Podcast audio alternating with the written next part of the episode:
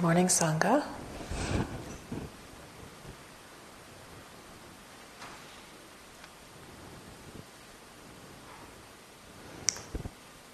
So, before any reflecting this morning, just wanted to call everybody's attention to the notice on the board that the trails are closed.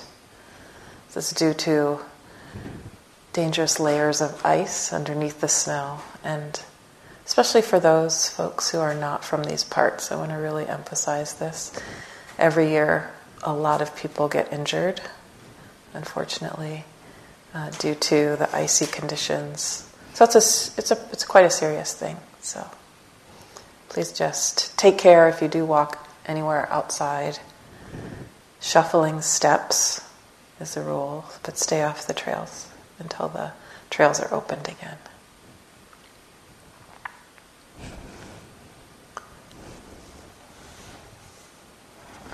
So this morning I want to reflect on the simplicity of the practice, which is something easy to forget, especially when something unpleasant or we believe should not be there is hanging around in the mind. It's showing up in our practice. And that simplicity is just if it's here right now, no matter how unpleasant it is, especially actually if the mind is saying, I should not be feeling this, this should not be happening in the practice. This is actually the thing to practice with. So remembering that is a key kind of skill in the practice and something that I know I have to remind myself of over and over again, and often find is helpful to remind people of. If it's here right now, mindfulness of it is the thing.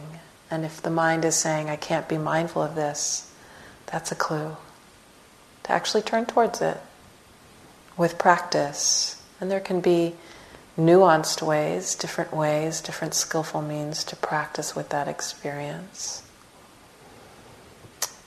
But nevertheless, these kinds of things that we would have a tendency to shut out are what Ajahn Brahm calls our senior teachers. In fact, he uses the Thai term Ajahn Kruba, senior teacher. And so this is clearly coming back from his teachers in his lineage from a long way past. There have been many, many yogis deciding, I can't practice with this, and then receiving some kind of guidance. Actually, this is your senior teacher. Or another term, Devaduta, messenger of truth for these experiences. And so, our simple practice of mindfulness is to turn towards the experience with awareness, accepting it, and that's the often the the difficulty. And so, we may have to bring quite a few skillful means to bear, things that we may have learned, the resources, the qualities we've built up, our courage, our perseverance our loving kindness for ourselves. So perhaps beginning with a practice of loving kindness for ourselves or compassion for ourselves with these visitors is helpful. So I'm going to read this passage from Ajahn Brahm about the senior teachers. During a retreat, you will have times when you get bored. If you've got aching legs or you're just sitting there not knowing what to do, you don't want to meditate, walk, or read, and you're bored out of your skull, investigate boredom. If you investigate suffering, there's no moment of retreat that you can't make use of, that you can't exploit for your own personal growth and training.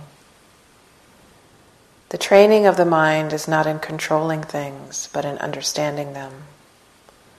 Look upon the difficulties and disappointments as devadutas, the messengers, messengers of truth that come to teach you Dhamma. Ajahn Chah always called these things the Kruba Ajahns, the senior teachers. Kruba Ajahns don't live in Thailand in some great monastery. That's a fantasy Kruba Ajahn.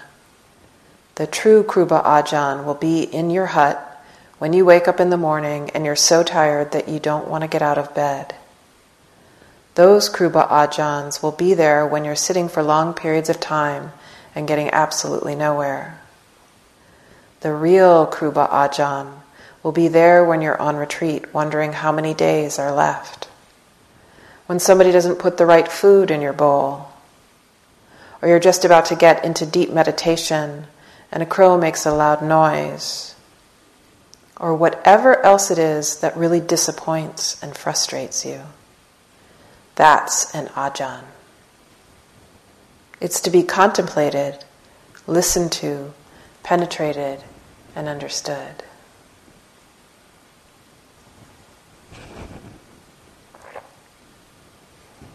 So, these senior teachers, we approach them with care also in our practice, lots of compassion for ourselves. These may be the places where it's really hard to turn to.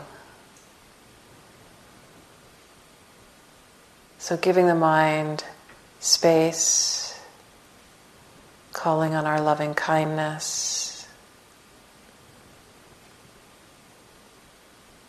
is crucial.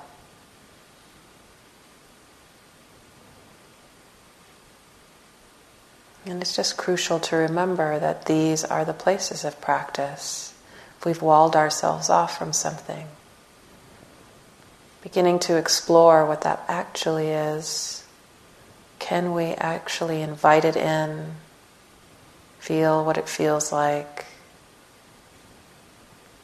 Accompany it with our hearts, our minds, our loving kindness, our awareness. If we do so,